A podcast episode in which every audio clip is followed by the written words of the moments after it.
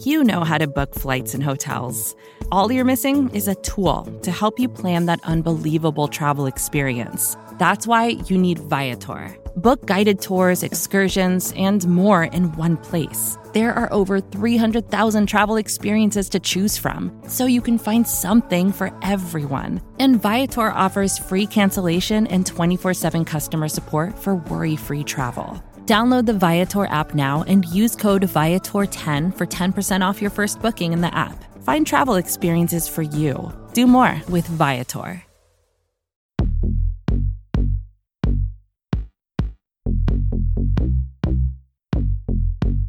Welcome into the QB SCO Show. This is episode 27, brought to you by the fine folks at SB Nation and Bleeding Green Nation. I am your host, Michael Kist. You can follow my work at bleedinggreennation.com. Follow me on Twitter at Michael Kist NFL. That's K I S T.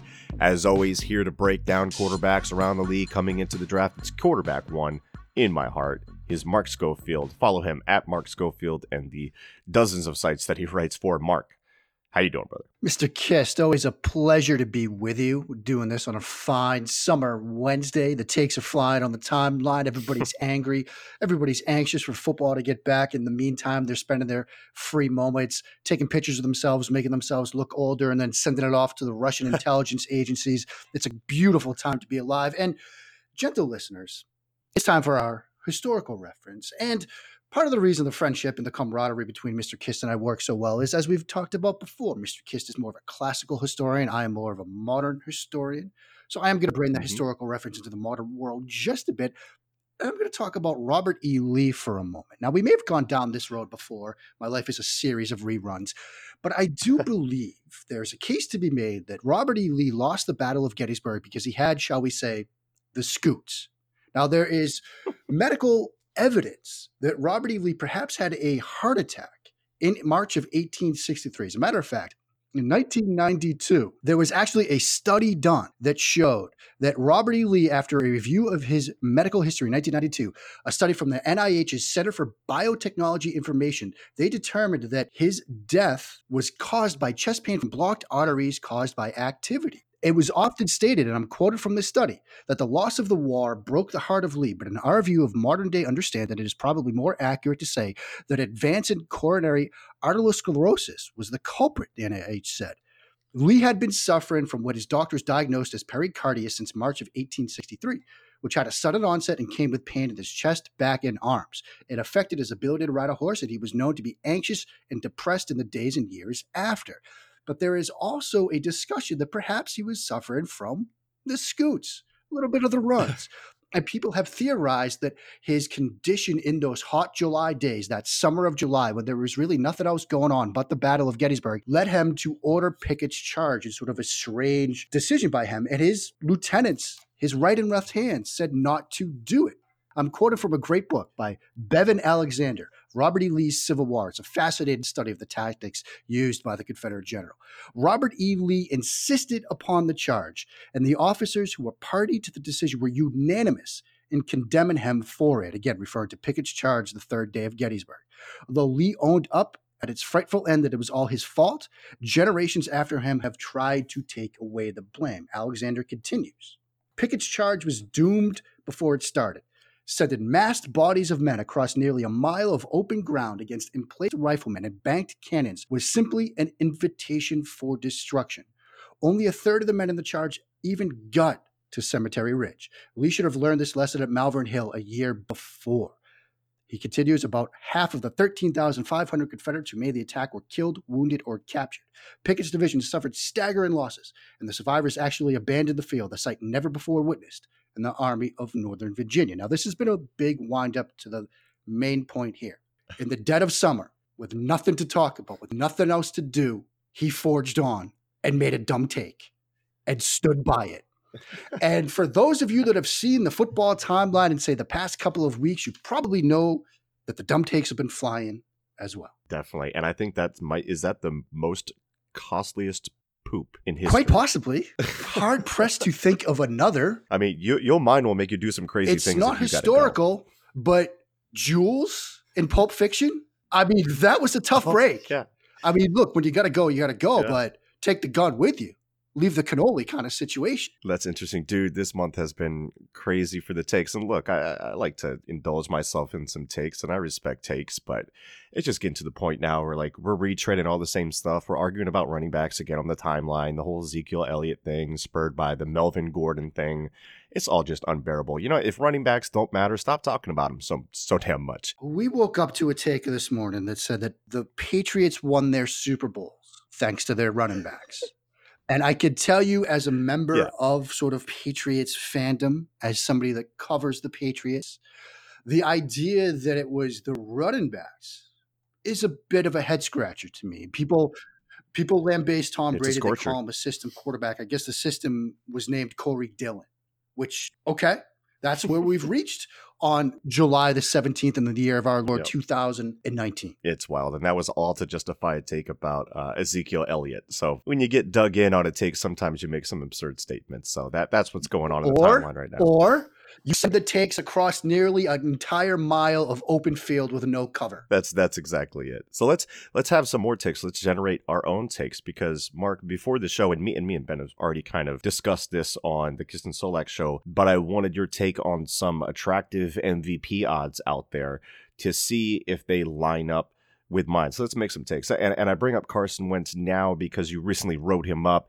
I think his odds were a little rich considering the health aspect. Obviously, the talent with him and his weapons, plus the coaching, makes him a desirable target. I get all that, but still, I do think that there's better value to be had uh, if I'm putting on my better's cap. What about you? When you look over these odds that I just sent you, these should be the most current ones. Yeah, I mean, look, my thoughts on Wentz are documented. I, as you alluded to, I wrote a piece recently over Matt Waldman's site about why I think he's going to have a rebound year. I talked about, as we've talked about on this show, you know, you look at his final three games, you see him starting to come back into form. With that knee back to full health, he's going to be more confident to make plays and create outside of the pocket, be a chef, as it were, to allude to another piece I wrote Mm. recently. But at the same time, look, the odds are pretty rich him. And I think you start to get past him, you know, some of the longer odds on this list. I like Rivers. Yeah. If the Chargers finally have the season that, gosh, we've all sort of been clamoring for since maybe like 2012 or something like that. This this season that has been foretold. The season that has, that's a great way to describe it. The season that has been foretold by the Chargers and Philip Rivers.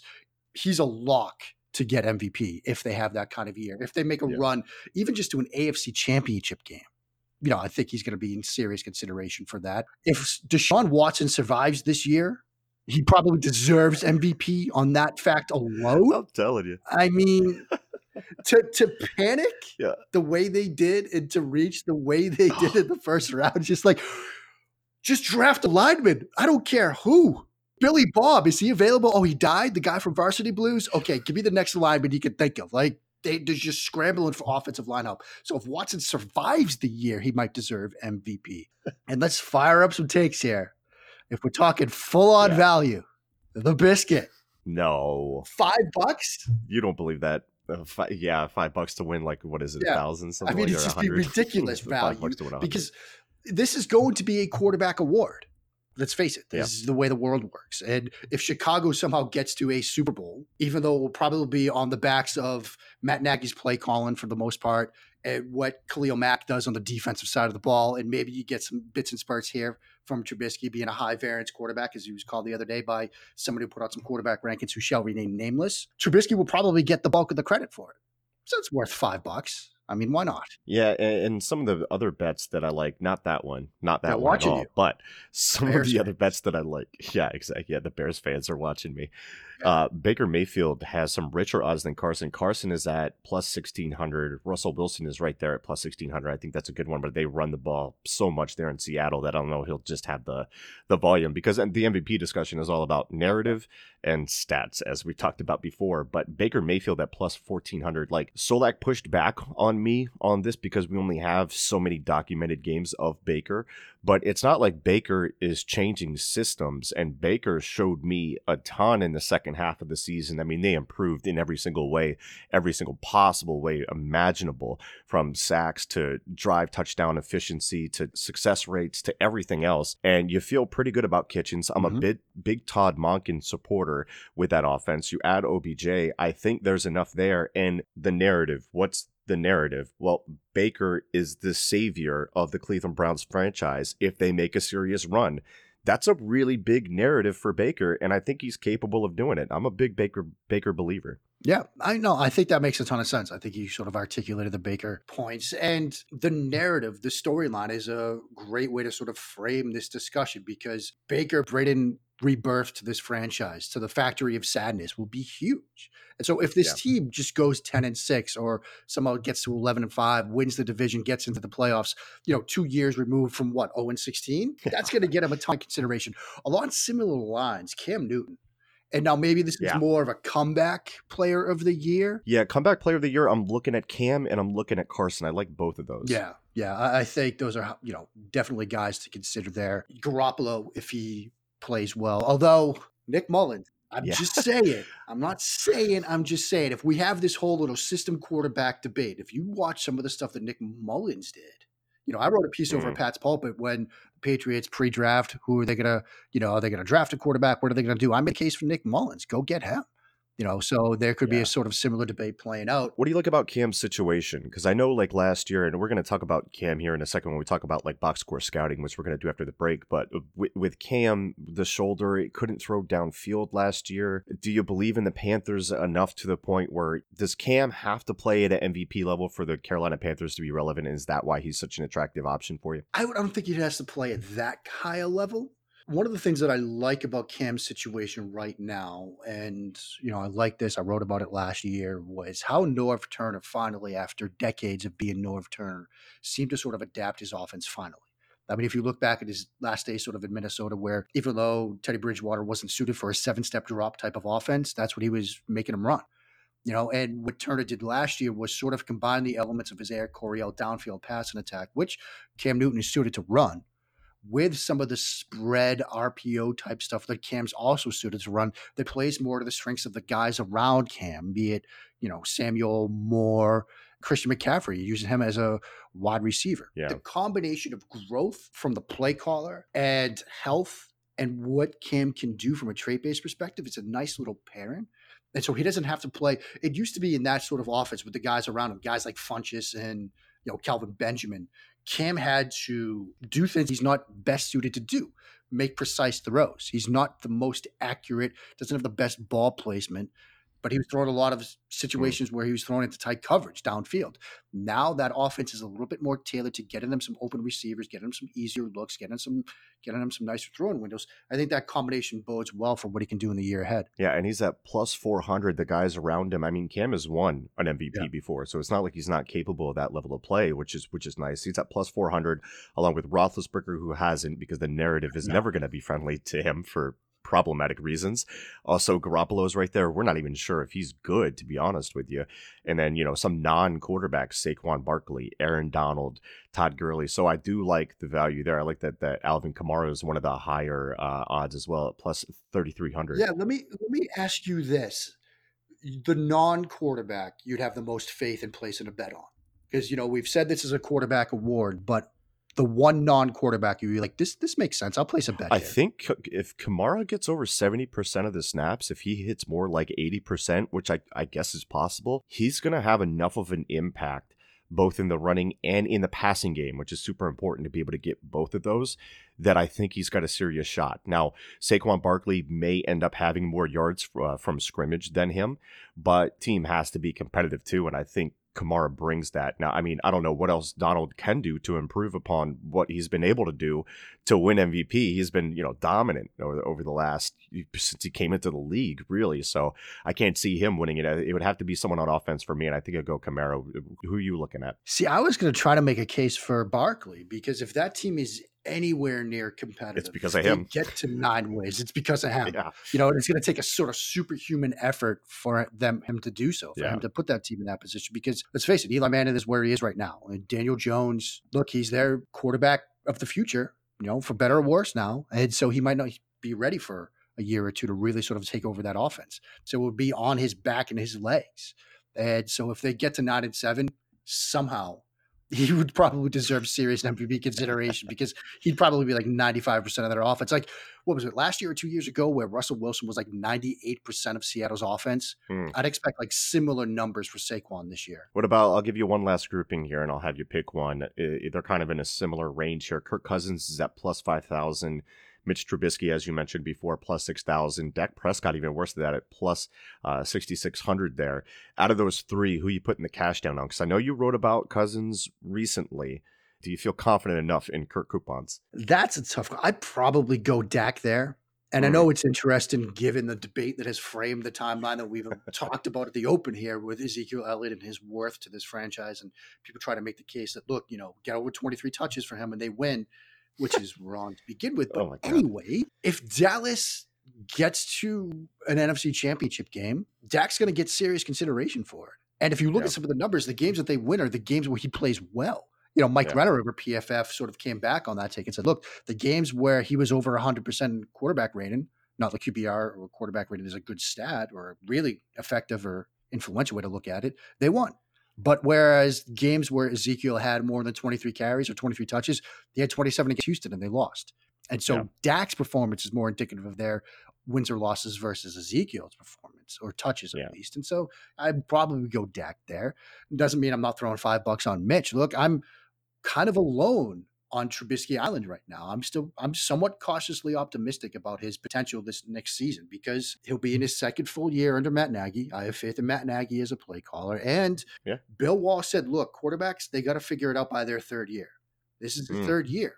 And I'm even yep. willing to cut him an extra year because his first year to John Fox was I don't think Mahomes would have looked great under John Fox. And so I'm still I'm still the window where I could be convinced that he could be what he was meant to be when he was drafted second overall. So when we come back here on the QB SCO show, we'll see how much more money Mark wants to lose on the 2019 NFL season, and could the future of the NFL be in jeopardy due to roaming packs of wild dogs? That and more right so. after this. Vacations can be tricky. You already know how to book flights and hotels, but now the only thing you're missing is, you know, the actual travel experience. Because is it really a vacation if you're just sitting around like you would at home? You need a tool to get the most out of your time away. That's where Viator steps in. You can book guided tours, activities, excursions, and more in one place to make your trip truly unforgettable. Viator has over 300,000 travel experiences to choose from. Everything from simple tours to extreme adventures and all the niche, interesting stuff in between so you can plan something that everyone you're traveling with will enjoy. Real traveler reviews give the inside scoop from people who already been on the experiences you're considering, so you can plan with confidence. Free cancellation helps you plan for the unexpected. And 24 7 customer support means you can travel worry free. Download the Viator app now and use code Viator10 for 10% off your first booking in the app. Find travel experiences for you. Do more with Viator. And we are back on the QB SCO Show, episode 27, brought to you by the fine folk at SB Nation and Bleeding Green Nation. Michael Kist here with QB1 in my heart, Mark Schofield. So we covered some MVP bets and maybe some comeback player of the year type stuff. I want to talk about more in general about your process a little bit. I want to talk about box score scouting because there's a tweet out there, and I'll keep it with Trubisky since you were talking about him, and we'll also bring Cam into this. But I saw a, a tweet out there, and it's comparing Cam Newton's 2018 campaign to Mitchell Trubisky's kind of trying to prop Mitchell Trubisky up because I guess someone was mad about a Madden rating, which we're adults. We don't have to do that. It's it's it's to enjoy your video game. I'm, I'm not going to judge you for that. But come on, none of the, none of this stuff really matters at all. But they were kind of using as an argument. You look at the stats side by side, and they look very very similar. But the problem is like how much do you trust box score? And I remember Joe Banner t- talking about if you're just looking at box score stats and lining them them up next to each other, you're doing quarterback evaluation wrong. And I really do believe that. However, the stats do bring context. There are some good, more in depth analytics that you can look at to get a more full picture of a quarterback. So, Mark, since you scout these quarterbacks, you evaluate these quarterbacks, how do you how do you decide what stats to use, how impactful they are, what you look for because of them? Yeah, I think it's an important discussion to have because especially when we're in this day and age where if you've got a phone, you've got the ability to fire off the takes. You know, we have to sort of sort through some of the noise. When it comes to evaluating the quarterback position, counting stats, for example, I don't put a ton of weight on them. Like, so a guy threw 50 touchdowns, so a yeah. guy threw 20 interceptions or whatever. I don't put a ton of weight into that. It's certainly a data point, but you want to see how those materialized. If a guy threw 50 touchdowns, but 49 of them came on a running back screen, what does that really tell you about the guy as a passer? I think right. some of the more advanced things that we can look at in terms of, say, adjusted net yards per attempt, yards per attempt, air yards, things like that, those give you a little bit more flavor of who the quarterback is. But you have to do this sort of hand in hand with watching the player himself to sort of get some context for it. Take, for example, completion percentage. You might look at Mitchell Trubisky and Cam Newton, and Trubisky has a higher completion percentage. I don't know if that's the case. I'm just guessing. And you might say, oh, well, he's a better quarterback. They're running different offenses.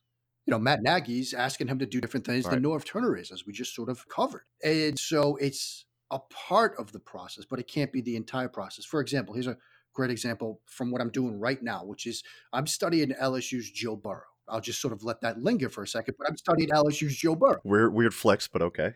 yeah, exactly. And his debut last year against Miami, he was 11 of 24 for 140 yards, 5.8 per attempt, no touchdowns, no interceptions. Hmm. That's not a great stat line, but you watch the game and you see, for example, he had a throw against a rolled cover one robber type look where he read it perfectly, anticipated where that safety was going to drop down to, threw a dig route open behind him in a crowded pocket where he had to reset his feet, click, climb, and fire, threw a rocket over the middle right to the receiver's face mask, and he dropped it. That's a great throw. That's an NFL read. Yep. That's an NFL play. That's what you want to see from college quarterbacks. But it goes down as an incompletion. And so, yeah, you know, he completes less than 50% of his passes in that game, but that was one that he should have had. He had similar mm. throws in that game. I studied his game against Georgia. Again, a game where he sort of kind of struggled. You look at the numbers he put up in that Georgia game. I'm pulling up right now. They weren't great, but Georgia's a very good defense. And he's making similar type reads and throws, and that's a game that they won. But he was 15 of 30 for 200 no touchdowns, mm. no interceptions. But he made reads and throws against a Kirby Smart Georgia defense, which is as close as you might get to seeing NFL type stuff as a college quarterback in today's game. And so you have to sort of, yes, look at the numbers. They are part of the puzzle, but also look at the quarterback yourself and see do the numbers back up what you're seeing on tape or do they contradict what you're seeing on tape? And if so, then determine which carries more weight. We are in such a great time where there is so much information available to us, but I often feel like if you go on the timeline or elsewhere, film people say it's film, analytics people say it's analytics, and there's hard to see a lot of crossover. Some people try to do it. I know you marry numbers and film extremely well. I try to do it. Other people try to do it. But it seems like more often than not, people sort of entrench into their camps and they don't yeah. emerge from them. They don't cross over. The only time to sort of use that handshake meme, and I, this is a shout out to our boy Betts, is dunking on Benoit. That's the only time that everybody right. sort of like, you know, gets together. That's it. I agree. And, and I've told this story before, but when I was back with the Scouting Academy, and they had that Prove It competition. So, you know, going up against uh, hundreds of other people trying to trying to win this competition, it's being judged by guys that have done it before in the league, not only in scouting but in coaching as well. But in the finals, the scouting report was Trevor Siemian. So I had to go through his 2016 tape and write up a full scouting report for him. And when you look at these guys, you have to you only have a certain amount of games to really select from. You want to pick five games just to to give yourself a nice base and kind of figure out who he is. You look through like best, worst, on the road. You look for different situations. One of the situations for him when I was looking at best was his third game of that season. That was at Cincinnati, so he's on the road. He has four touchdowns, no interceptions, over 300 yards. I thought it was one of the worst games that I saw from him out of the five. So that tells you a lot about how sometimes those stats can definitely lie to you. And it turns out Siemian was more the quarterback on the low end of things rather than what the stats propped him up to be. But if I just looked at that box score without watching the film, I would have had no context for how those four touchdowns happened. And I would have no idea of the strengths and weaknesses and why that t- kind of thing happened. So, yeah, I use a lot of analytics with but but also at the same time, I use the analytics to point out things to watch for with film or to give proper context to the point I'm trying to make with the film. So I think there is a way to marry them. There doesn't have to be this side for side thing that we constantly see on Twitter and guys complaining about, oh, well, the film guys don't want to reach out to the analytic guys, the analytic guy. Well, then ignore them. Talk with the guys that do want to cross the aisle and talk about these things and meet in the middle because that's how front offices absolutely have to run. I mean, you look at the Eagles' robust analytics department, they have a robust film department too. They have to come together on these things and they're going to have disagreements. They're not going to agree on everything. They're looking at it from two different angles, but you have to be able to bring all the data together and look at it objectively. And then you can make your decision moving forward as far as what we think this player is and why based on both the film and the analytics. Anything to add on that, Mark? Yeah, I mean, I just think you know if you're going to sort of isolate yourself in sort of one camp or the other, you're doing yourself a disservice, regardless Correct. if you're just like an idiot like me on the outside looking in, or if you're in an NFL front office, or if you're on the sideline coaching a game, whether it's NFL, college, high school, flag football, whatever.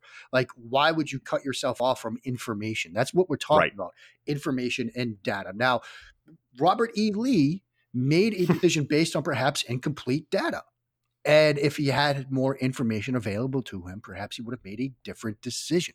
Decisions are made all the time in life. If you were to go buy a house and you thought, I'll just look at the pictures, I won't go see it, I yeah. won't like get an inspection, you're doing yourself a disservice. And so I think the people that try to marry the data, all facets of data, whether it's film, whether it's analytics, whatever you want to call it, are those who are going to have a better product in the end, whether it's an article, whether it's a video, whether it's a podcast, whether it's a team. So I like the points that you make there because I, I, I definitely agree with you. Why would you why would you turn down solid information even if you don't agree with it? I mean, in that case, you're just Washington. And you see how that has worked out for them. Yeah, I mean, it's worked out fabulously for the Eagles, right? I can't believe they have a team in the same division with a robust analytics department, and Washington's like, well we don't need that. We're doing just fine over here. We got Snyder. He's got a good, yeah. It's for business. It's it's ridiculous. They could be so much more efficient. I mean, they have a good co- coach too. With Jay, give the man some help. Give the man some help. So uh, the last thing that I wanted to talk about today, and this kind of, I guess, is in the same vein as the, as the Robert E. Lee thing. I, there there was news that we saw the other day or, or last week about a quarterback that we talk about a lot on this show, but this one we had to bring up again. So sorry for all the Cole McDonald from uh, Hawaii takes here, but like I've said before, he's not QB one. He's the only QB. But he had this to say about his season last year because he played banged up last year, and that's kind of why I'm hopeful for his season coming up this year. He says, "quote First game I sprained my MCL, played through that. First quarter against San Jose State, I took a shot to the side. The guy that hit me actually knocked himself out." Unquote. With lingering pain from the San Jose State game, this is the article now. He later went to the hospital for extra tests and said, quote, and I had some internal bleeding in my side that didn't drain out properly. It was all in my scrotum. I couldn't walk for about a week. I played hurt for most of the season. It was pretty brutal. Mark, how on earth? I mean, you played you played football in college. Could you imagine draining blood into into your coin purse and playing through it? That seems wild to me. I am at a loss for words. and those of the gentle listeners that have followed us, that have listened to the show, know that it's rare. It never happens that I have nothing to say. I'm at a loss for I don't I put that out. I tweeted out that article. It was actually a screenshot from our boy Bryce yeah. Rossler. And I tweeted it out. And the instant reaction was just people just incredulous because it, it's unfathomable. And he played through this if you have played any sport, you know, especially in the sport of football, there's that sort of macho mentality where you have to play through injuries, you play hurt, you have to be the leader.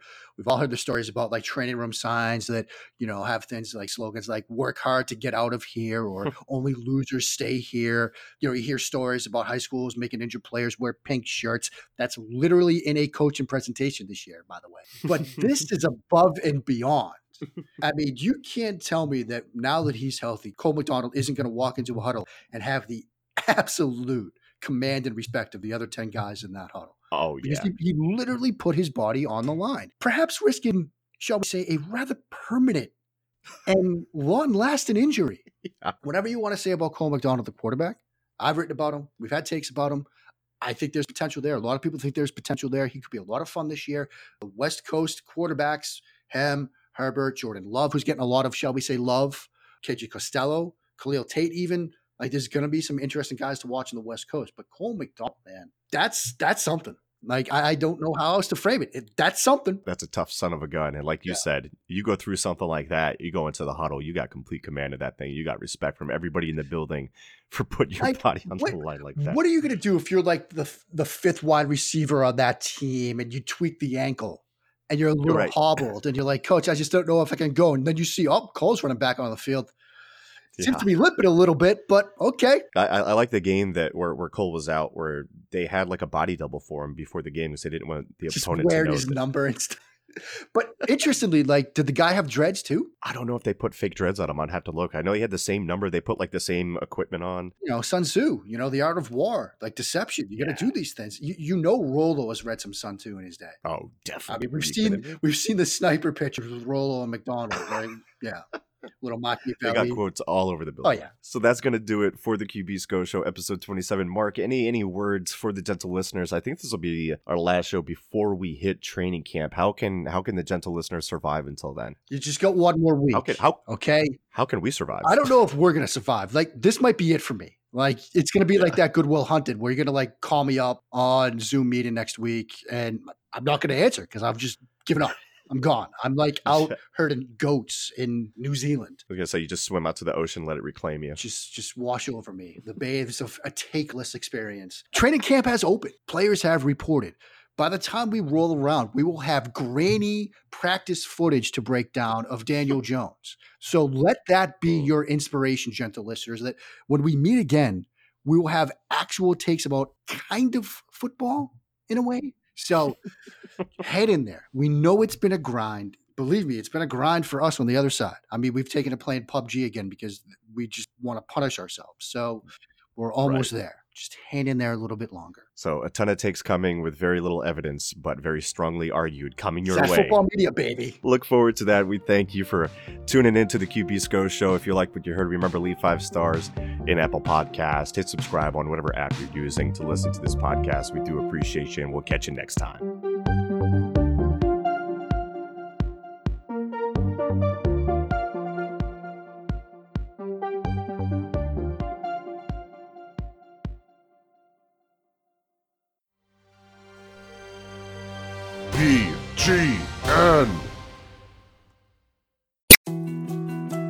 To dos, less time, and an infinite number of tools to keep track of. Sometimes doing business has never felt harder, but you don't need a miracle to hit your goals. You can just use HubSpot because their all in one customer platform can make growing your business infinitely easier. Imagine this high quality leads, fast closing deals, wildly happy customers, and more benchmark breaking quarters. It's not a miracle, it's HubSpot. Visit HubSpot.com to get started today.